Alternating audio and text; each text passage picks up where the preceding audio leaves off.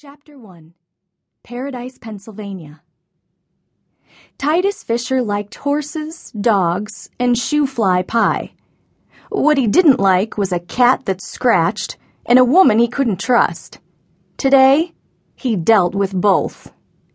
Gritting his teeth, he grabbed his horse's bridle and led him into the barn, wishing he hadn't got out of bed that morning. The day had started on a sour note when Titus had come to the barn to feed the horses and accidentally stepped on one of Mom's cats. Five of the irksome critters lived in the barn, and every one of them liked to bite and scratch. Whiskers, the smallest of the five, was the most aggressive. The crazy cat had been so miffed when Titus stepped on her tail that she'd clawed her way right up his leg, hissing and yowling as she went. When Titus had tried to push Whiskers off, she'd let him have it, leaving a nasty scratch on his leg. Titus pulled up his pant leg and stared at the wound, still red and swollen. It reminded him of a time when he and his twin brother Timothy were six years old and had found a wild cat in the woodpile behind their barn. The mangy critter had bitten Titus's hand, and when the bite became infected, he'd started running a fever.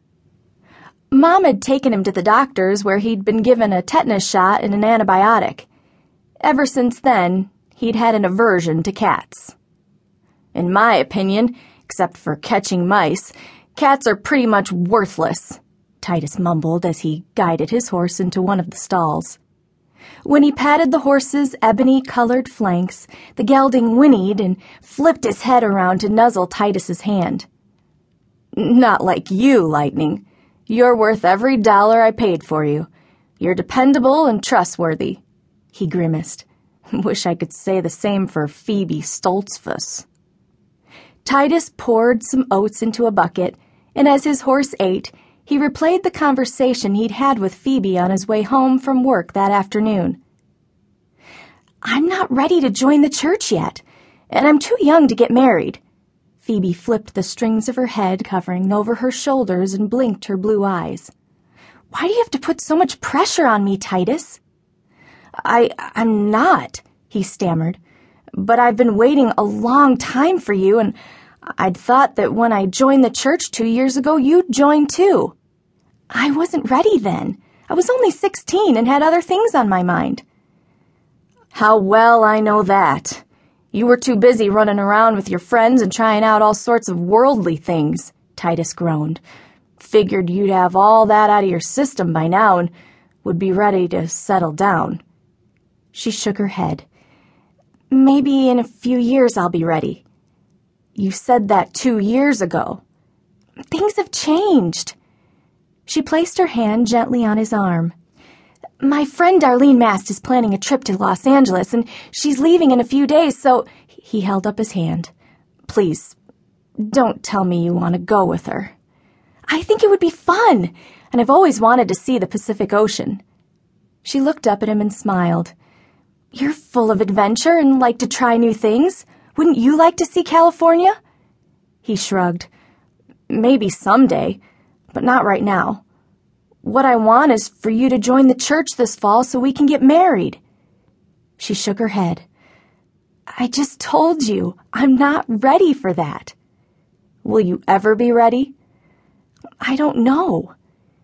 She pushed a wisp of soft auburn hair under her white organdy head covering and turned her gaze away from him. I.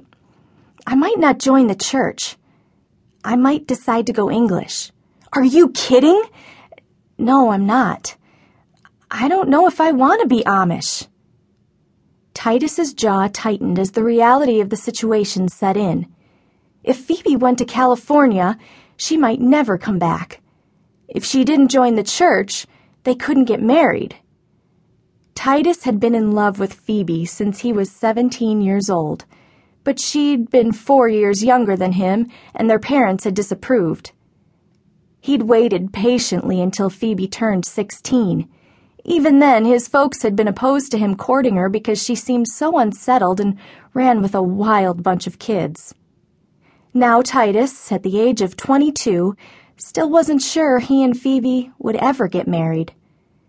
If she did go English, The only way they could marry would be if he broke his vow to the Amish church, which he did not want to do. Can we talk about this later? he asked. After you've had a chance to think about this some more. There's nothing to talk about. I'm going to California. She tipped her head and stared up at him. If you don't want to come, then I guess it's over between us.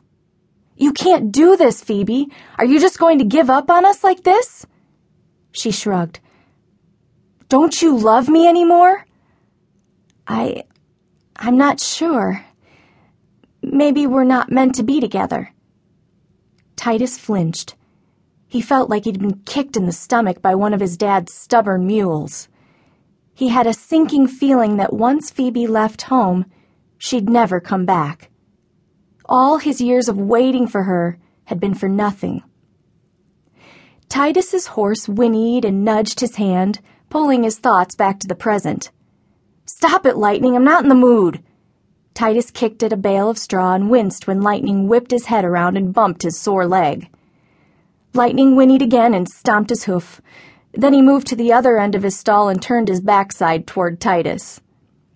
It's all right, boy. I'm not mad at you. Titus stepped up to the horse and reached out his hand. I'm upset with Phoebe, that's all.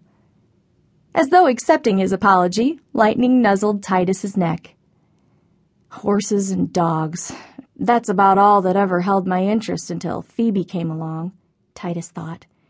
If there was only some way to get her out of my system. If I could just tell myself that I don't care anymore.